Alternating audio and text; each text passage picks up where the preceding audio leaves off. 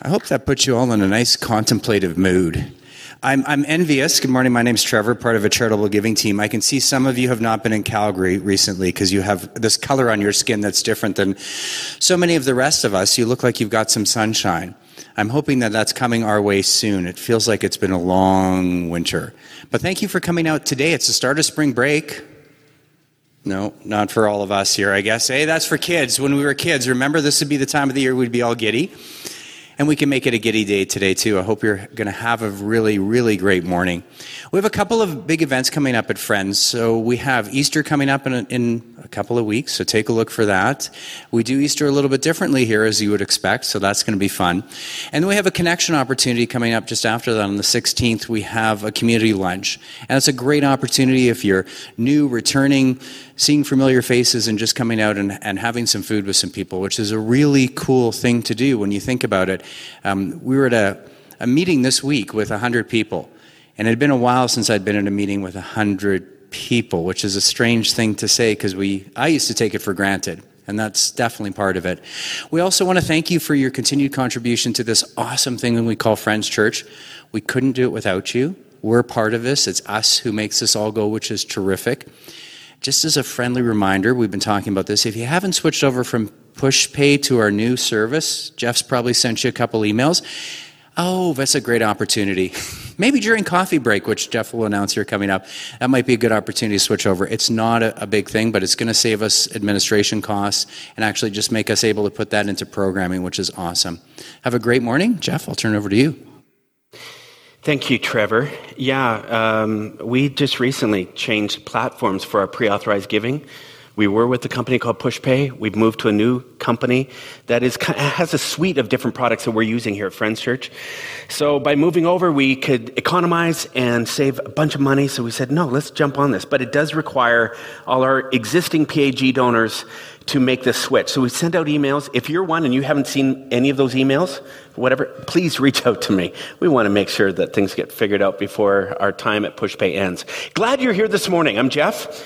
Um, hey, I, am here to just, uh, I want to introduce the coffee break, which is kind of a new uh, post COVID reality that we're bringing back in. But I want to tell you about Easter. Uh, it's only a couple weekends away, April 9th, uh, Sunday what I want to say about it. You know, typically, if you've come from traditional backgrounds, Easter has a lot of theology wrapped around it and in it, and um, especially in, in very specific, more traditional circles. Friends Church Easter looks a little different than that, and but typically there is a ritual that is involved in it that we have now circled around, and it's it's part of the Jewish calendar and Jewish tradition. But it's about dealing with our mistakes that we've made. And I don't know about you. It was funny. I, I got caught up kind of uh, more recently with the whole Will Smith, because it was an anniversary, right? The one year anniversary. He had the big slap, Chris Rock. And I mean, he goes from about to win an Emmy for his, to kind of the, you know, the goat on the other side. It's like, now everyone wants nothing to do with Will Smith. And I've thought about him. We might not have very many compassionate people in the room toward a Will Smith type character. But haven't we all made a mistake that ended up being a problem? I don't know about you, I have.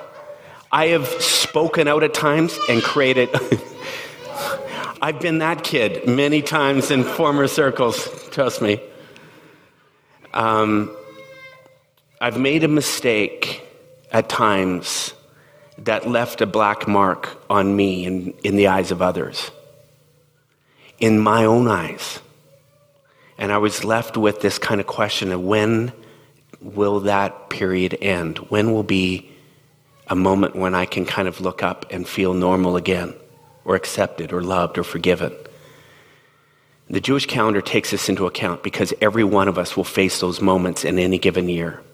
And Easter for us here at Friends Church is a moment when we get to maybe hit the reset button.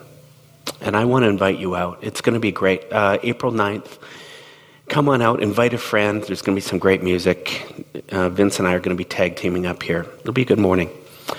All right, that's all I wanted to say. Look at uh, coffee. I, a lot of coffee drinkers here this morning. So we've been trying to figure out, because we just started, launched coffee a little while ago. Last week we held a coffee break. That went over big. Now all of a sudden, we're kind of figuring out volumes. How much coffee do we need? Boom, we ran out. Like literally, right as the music started, our coffee team is going, hey, we're all out of coffee. We, so we're like, holy. So they're scrambling right now bring coffee back in, and there should be some back there. But we wanted to take a moment because we're relearning how to feel like a community again. Trevor highlighted it this morning. Learning how to be a group again. We've been kind of situated in our own silos for so long that being a church community sometimes means maybe knowing one other person and their name in a room this big or being able to look over and say, hey, how's it going? whatever, pretending that we're friendly, like all that kind of stuff. It's, it's all a part of it, right? So, anyways, we're going to take a few minutes to just shift gears, lower the revs. If you want to just sit back and relax and breathe, you know, maybe just allow your heart to rest. Some of you come from stressful week, whatever, however you want. If you want to get up and go and say hi to someone uh, or introduce yourself to someone, you can. Three minutes, and then we'll fire this thing back up again. All right? Enjoy your morning. Awesome. What a song. It, may it be. Keep our hands to learn, serve. Uh, I won't get it right, but it's good. It's good, anyways. Thanks, everyone.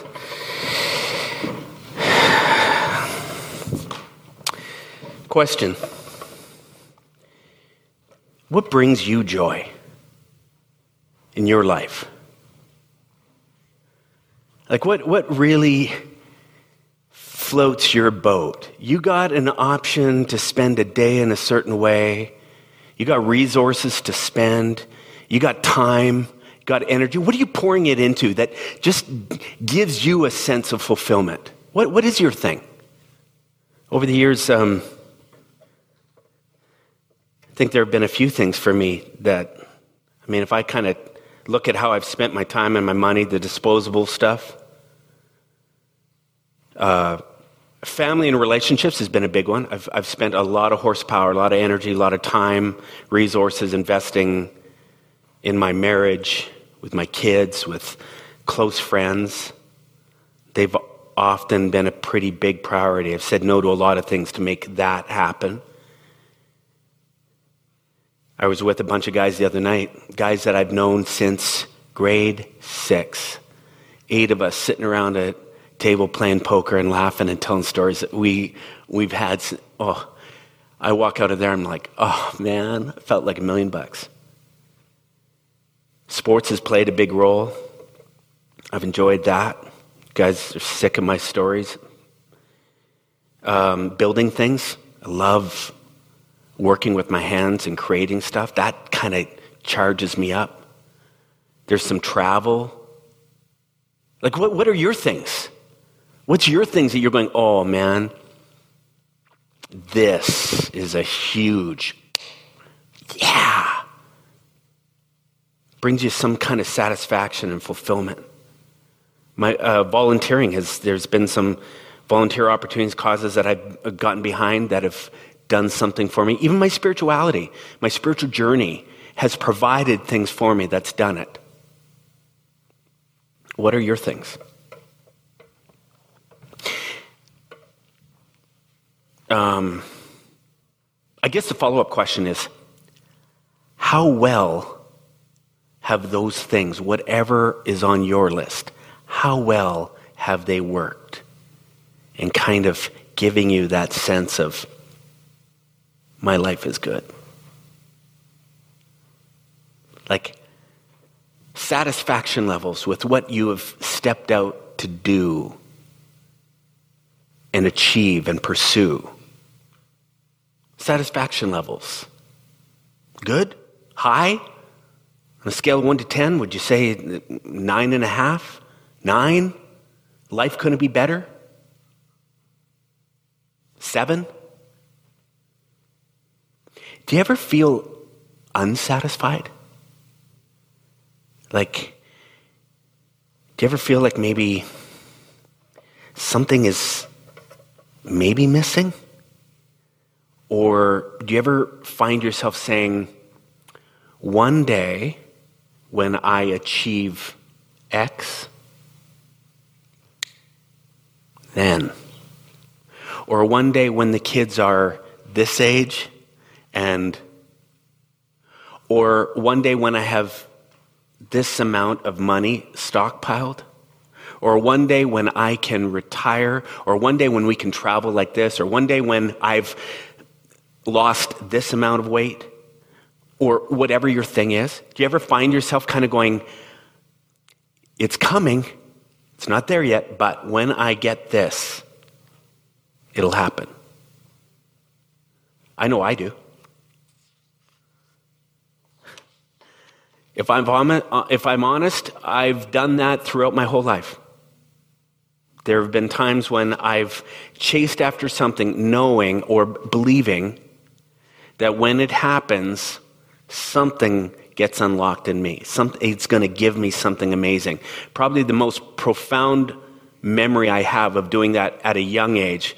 I was in grade seven, sitting in a crowd of people. It was our year end awards night that was our school held. They would hand out awards to all the super achievers. And I remember grade seven was the first junior high awards thing that I had ever been to. And at one point in the evening, they got up and they announced the junior high athlete of the year, male. And they announced his name. And I looked over, I didn't even know that was a category. I didn't even know that you could win one like that. But I watched what happened. I played a lot of sports. I looked at it and I saw the fanfare, everyone clapping, and they talked about all this kid's achievements and sports he played and whatever. And I remember in grade seven looking at it going, wish that was me. I want that. It was weird how that happens. Of all the different things, right? Notice the academic awards didn't really reach out to me like that. But I remember thinking, I want that. So for the next two years, I played every sport. I entered five events in track and field. I mean, I was doing everything I could. Grade eight, skunk. They announced another kid. I was like, oh. Grade nine, my name got called. And I remember sitting in that audience. I had played out this moment in my mind for two years. I had this, this dream of how this was going to look. And they announced my name, and I walked up there. People clapped. They handed me my award. And it was almost like I wanted to soak up the moment. And it was like, okay, you're done. And, and everyone stops clapping, and now they're on to the next award. And I'm like, hey, wait, I'm, I'm, I'm done here? I remember sitting down and it was like, show's moved on. And, and now, oh, now. And it seemed like in that moment, everyone's clapping for all these other awards so much more. Everyone's, I'm just like, I remember getting home that night and putting that frickin' trophy on my desk and going, that's it. That's it. I spent the last two years of my life looking forward to this moment. And it just went, I remember the disillusionment. I would have been what, maybe 14, 15, 14? And going, oh my God, that's got to be the most disappointing, anticlimactic event I have had in my life. Why did I think that was going to offer so much more? Have you ever had a moment like that? I've had many moments like that. Wait all year for this big trip that we have planned. Oh, it's going to be amazing. And then I find myself on the plane back, flying back. I'm going, there it went. It's over. That just, I just barely breathed and that trip was over. And now we got bills. and the tan isn't even going to stay. and it's like, uh, that was it. Oh man, achieving things, buying things. I remember getting a driver that I, I saved up all this money. I was sure, man, that driver was going to change my golf game. I got that driver. I got out that day. It was the biggest disappointment. I had one of the worst rounds. I'm like, I spent so much money on you. You ever had these moments where you're just like, you're looking to this thing that's going to just deliver the knockout punch as far as fulfillment. And then you get to the other side and you're going,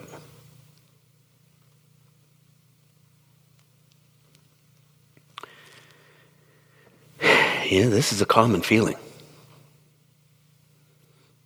Those, eh, those experiences that I've had throughout my life, they're maybe not as dramatic as that junior high one, but they're nonetheless a little bit disorienting.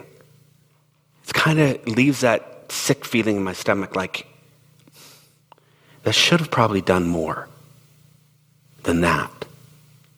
Let me ask you something. How recently have you felt disappointment with something that you were chasing? And when you got it or when you got close to it, it's just like, wait a second. It's slipping through my fingers. This isn't delivering the way I thought it would. How recently? I'm betting every one of us has felt this. There's a book uh, that I read a number of years ago. It's called The Idolatry of God, written by a guy named Pete Rollins. Man, that's, this, this book got into my head big. But in the book, he talks a lot about these moments. And he said this chase for fulfillment, chase for satisfaction, the thrill ride, it is, it is a frustrating human experience. In fact, if you're not careful, it can become almost oppressive. And he says that happens for a number of reasons. One is some people are chasing something they never, and they, they think it's maybe in that promotion or that type of role within a company. Maybe it's this size or location of a home, or it's this kind of car or whatever. And some people are chasing it, and it's like that carrot never comes. Some people, some people never get it. They keep chasing, thinking one day my ship's coming in. They keep buying the lottery tickets, or they're thinking it's a certain amount of affluence, or it's the perfect relationship, or it's the, it, it, it's the child, and they never get it. And they're thinking my happiness will never come because I haven't been able to get that thing. He says some fall into that category. He said, there, but there's another category, and that is those that actually get what they're looking for. They get the thing.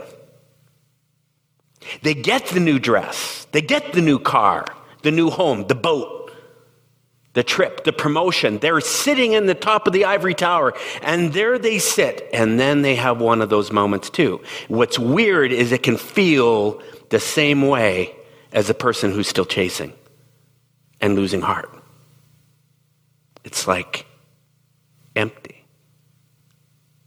for whatever reason, my life has circled around. I have had friends that grew up into affluent circles, uh, have worked themselves into incredible places. And I can tell you, they all testify to getting to this point where just like the person that's struggling, going, I, I can, I'm never going to be happy because I never got that thing, they're going, oh, I got the thing. And here's the thing I'm still wondering what the thing is. I've had one guy tell me, he says, So what's it going to be now? I've got all the things I can think of. Is it going to be a bigger home? Is it, do I have to buy a bigger boat? Do I, okay, so it's not three companies. Maybe I need to f- start five companies. Will I feel it then? Oppressive. Because it's elusive. It's like, where, where is it? One third category that Rollins talks about, and this is the people that they can't get it it's sliding through their fingers, whether they've, they've accumulated whatever, they, they got to, they can't find the satisfaction, they can't find that ultimate fulfillment. So then what do they do? They go, fine, I'll give up the pleasure of having this thing here. I will settle to pretend that I have it. And then just the thought that people will look at me and think I've got it, there's a certain amount of satisfaction I'll glean, glean from that. And he says, you can look around and you can find people. Some, for example, some people in relationships. The relationship is dead and it's been dead for a long time. But the illusion that things are alive keeps them there. Because people have a certain amount of measure of, of respect, or there's a certain thing that people look to them and they go, wow, look at you guys. Look at what you have. They don't have it, but there's a certain pleasure of people thinking they have it. This is oppression. Meanwhile, that thing that we look for slides through our fingers. So oppressive. What's really strange is that these things that we chase, that we want, it's not like they're evil, right? Like wanting money in the bank, that can't be a bad thing. Have money to pay your bills, have money so that you have freedom to do things that you want. Come on. It's not a bad thing fun, to get out and do things that bring you pleasure, to go on a nice big trip and, and have a bunch of fun. Come on. Sex, nice things, even pursuing spirituality. These are all healthy parts of the human experience, right? I'm not demonizing any of them. We chase them for a reason because they do something for us. It's part of the human experience. Why then does the pursuit of them sometimes lead to something that is unhealthy? Have you ever thought about that? Like, is there a point when us chasing after any one of those, like a long list of things that you could have in this world, is there a point when chasing after them crosses over from something healthy, something that's doing something for us, to something unhealthy?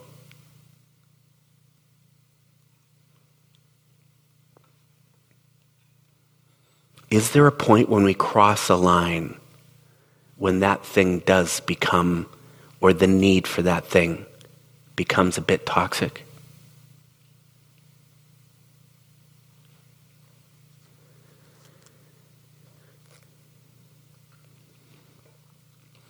Rollins starts asking these questions in this book.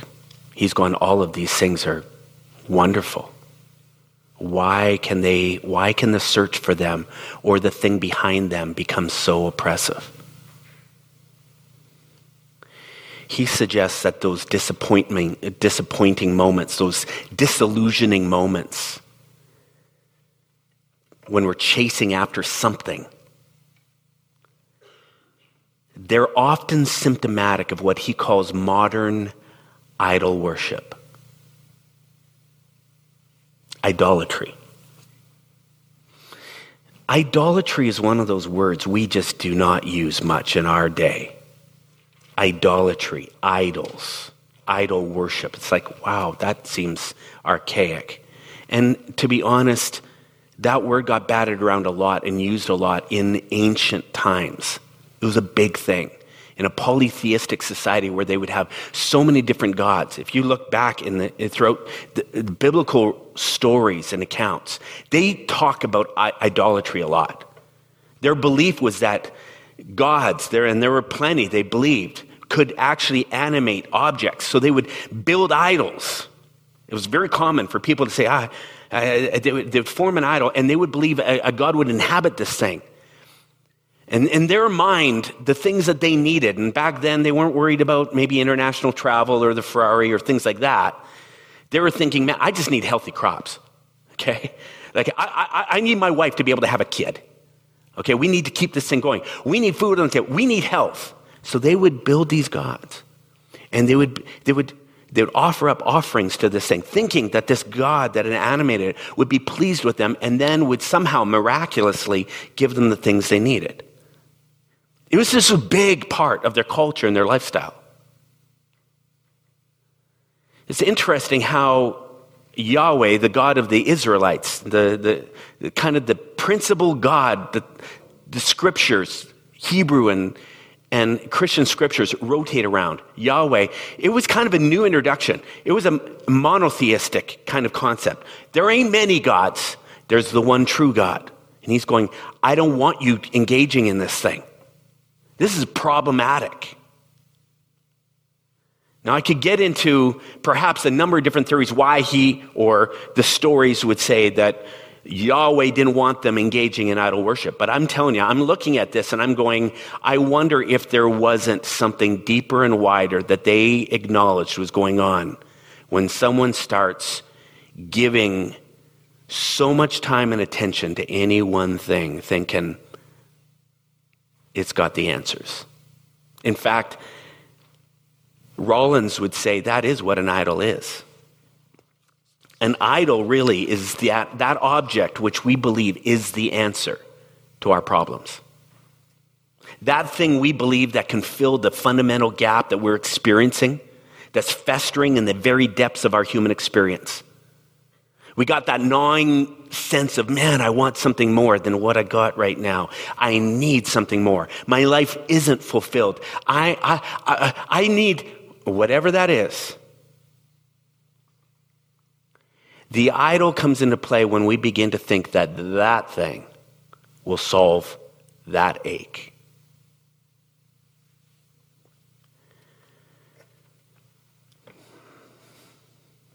Hmm. Let me ask you something. Has there been something in your life that you've kind of thought, man, more of that would fix all of this? Or a lot of this? He says when expectations we place on anything to deliver something we're needing become too high, we cross over into what he would call idol worship. We've given something way more importance than it, than it can handle. And it becomes oppressive.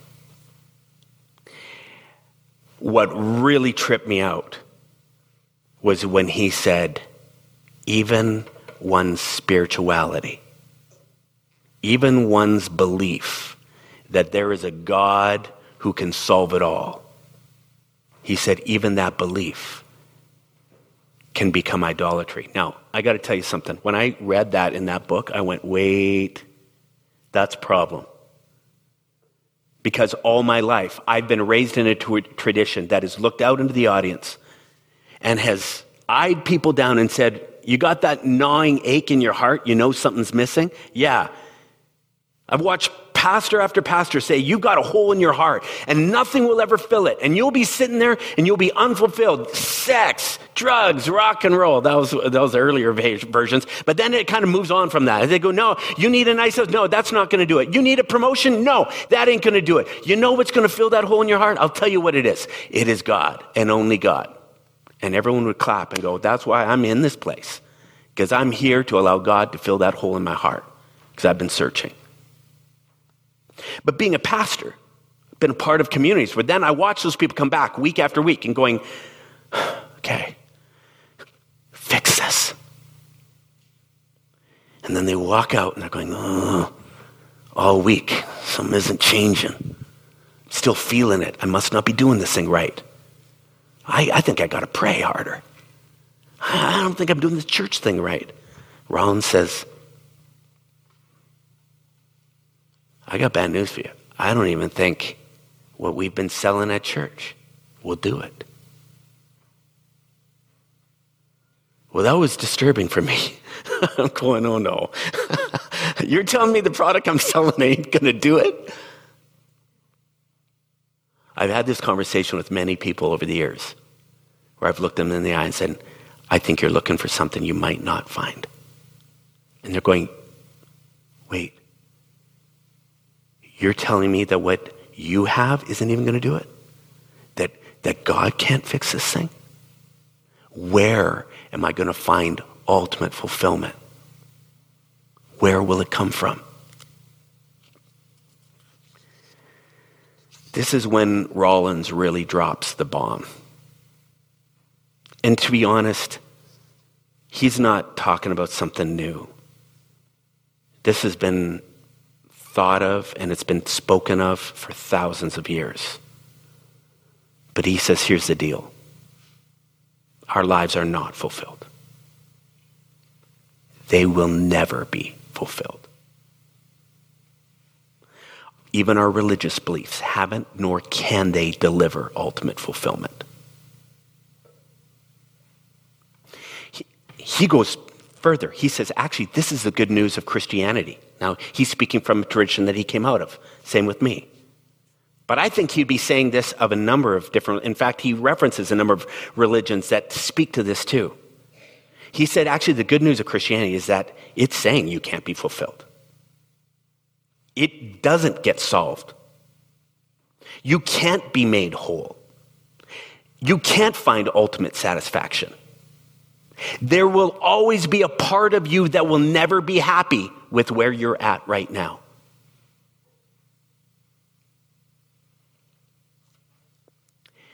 And he would say, when we come to the point where we can acknowledge the myth that there is something out there that's going to fix this ache, when we can get past that, when we can recognize the longing that we have for this ultimate sense of fulfillment will never go away, that it will never be satisfied, he said, actually, that's when freedom starts to show up. That's when we can begin to embrace and acknowledge the moment we're in right now. Right now. Right here. You might be sitting here and going, No, not this moment. I'm in the middle of a mess right now. Yes, right now.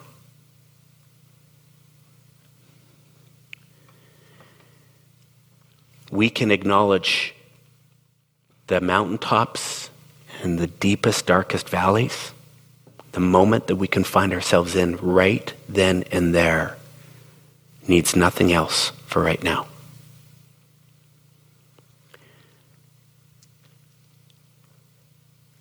In this moment, when you begin to let go of the myth, let go of the silver bullet thinking that there's something that's going to do it, you can begin to see the inordinate investments that maybe you're making into something that you're counting on that's going to deliver you can look around and go, whoa, I was really counting on that thing coming through. You can see it. Until, until you, you wrestle with this myth, you won't see it. You will just keep pouring the effort and the energy and the horsepower in believing that thing is going to deliver.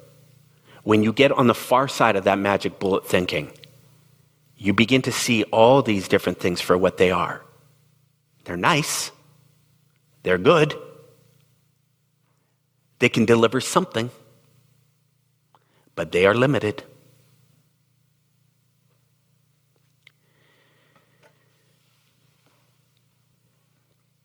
What it also allows you to do is to really appreciate the beautiful, messy, chaotic moments that exist right now in your life.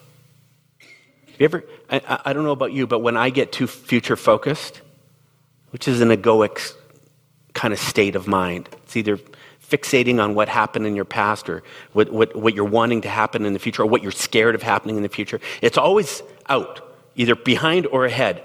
The present moment it hates. Your ego does not like to just sit in the now. But when you can it's amazing how something begins to happen when all of a sudden all these things that were just annoyances, that weren't good enough, weren't enough. And whether that's external or internal, all of a sudden you begin to see beauty happening right in and around you in little ways. Gratitude begins to pop up, going, man, I'm actually I'm feeling okay right now. I mean, I'm not that bad. Actually, the weather isn't that terrible.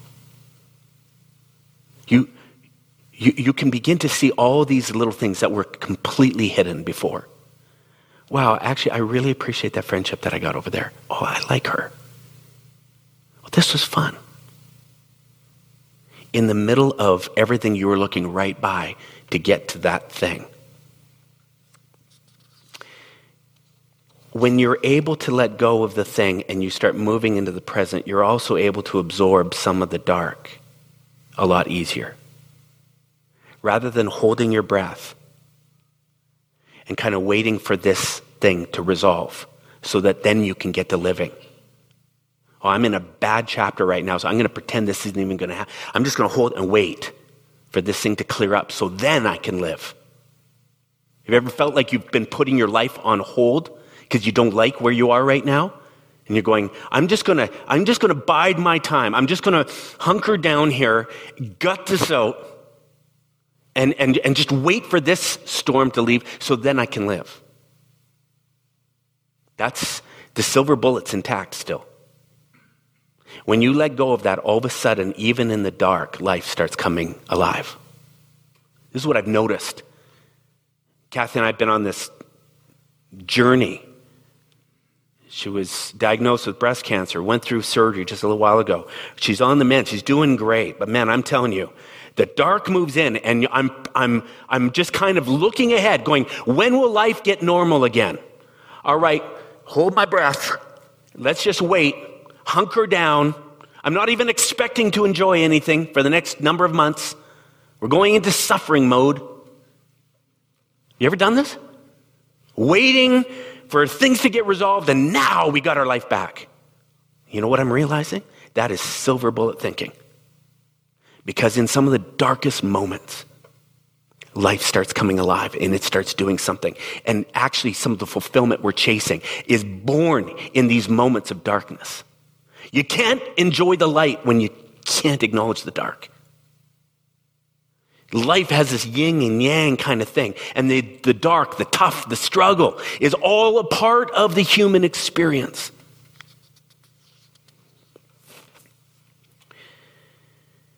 Huh. There's this story, and it's 2,000 years old. You've likely heard it, but I'm telling you, I don't know if there's a better story that encapsulates what it feels like when you're able to get on the other side of the silver bullet thinking, the wait for the ultimate fulfillment. If you let go of that expectation, just go, no, it's never going to happen. I'm always going to need more. I'm always going to be wanting. I'm always going to be wishing. You get on the other side, and something begins to happen in the way that you look at life and the events that unfold. It's a story of a Chinese, it's a Chinese parable from the Taoist tradition. It's a farmer and his son. They have this beloved horse. Have you heard this one? This horse has helped the family earn a living. It's prized possession of theirs. One day the horse runs away, and the neighbors freak out. Your horse ran away. What terrible luck. The farmer says, Maybe so, maybe not. A few days later, the horse returns home leading a few wild horses back to the farm with him. What great luck, the neighbor says. Your horse has returned and brought several horses with them? This is amazing. Farmer says, Maybe so, maybe not. Later that week, the farmer's son was trying to break one of the horses. And the horse threw him to the ground, breaking his leg. The neighbors cried, Your son has broke his leg. What terrible luck. Farmer replied, Maybe so, maybe not. A few weeks later, soldiers from the National Army marched through town, recruiting all the boys for the army. But they couldn't take the farmer's son because of his broken leg. The neighbor shouts, Oh, your boy has been spared. What tremendous luck. To which the farmer replies, Maybe so, maybe not. We'll see.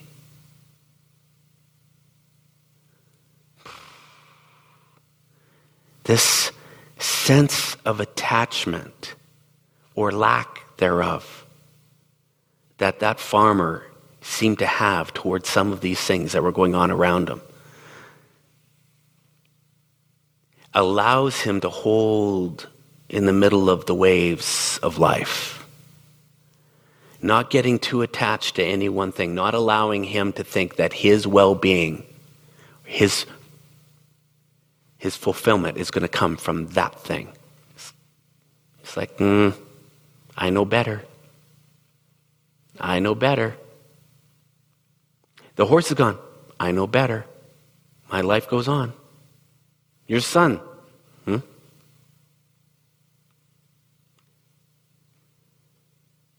This story beautifully illustrates the freedom from idols.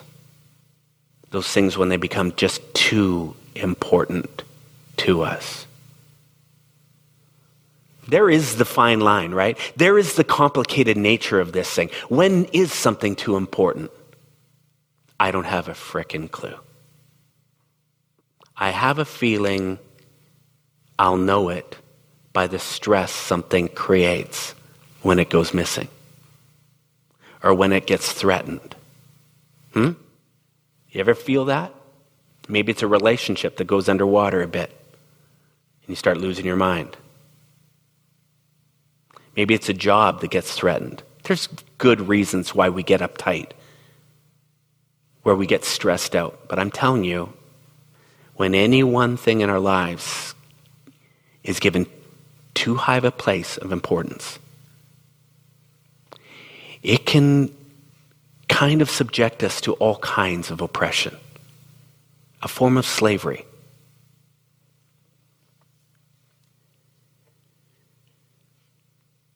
If you look back over your life over the past number of years, has there been something that found its way into that place of supreme importance that became too important for you? That's an important question for all of us. Is there something right now that's creating all kinds of angst for you?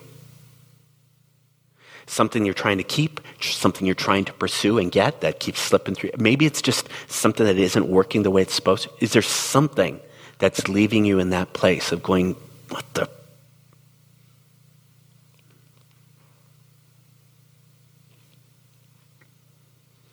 Am I counting on this thing a little too much to deliver something?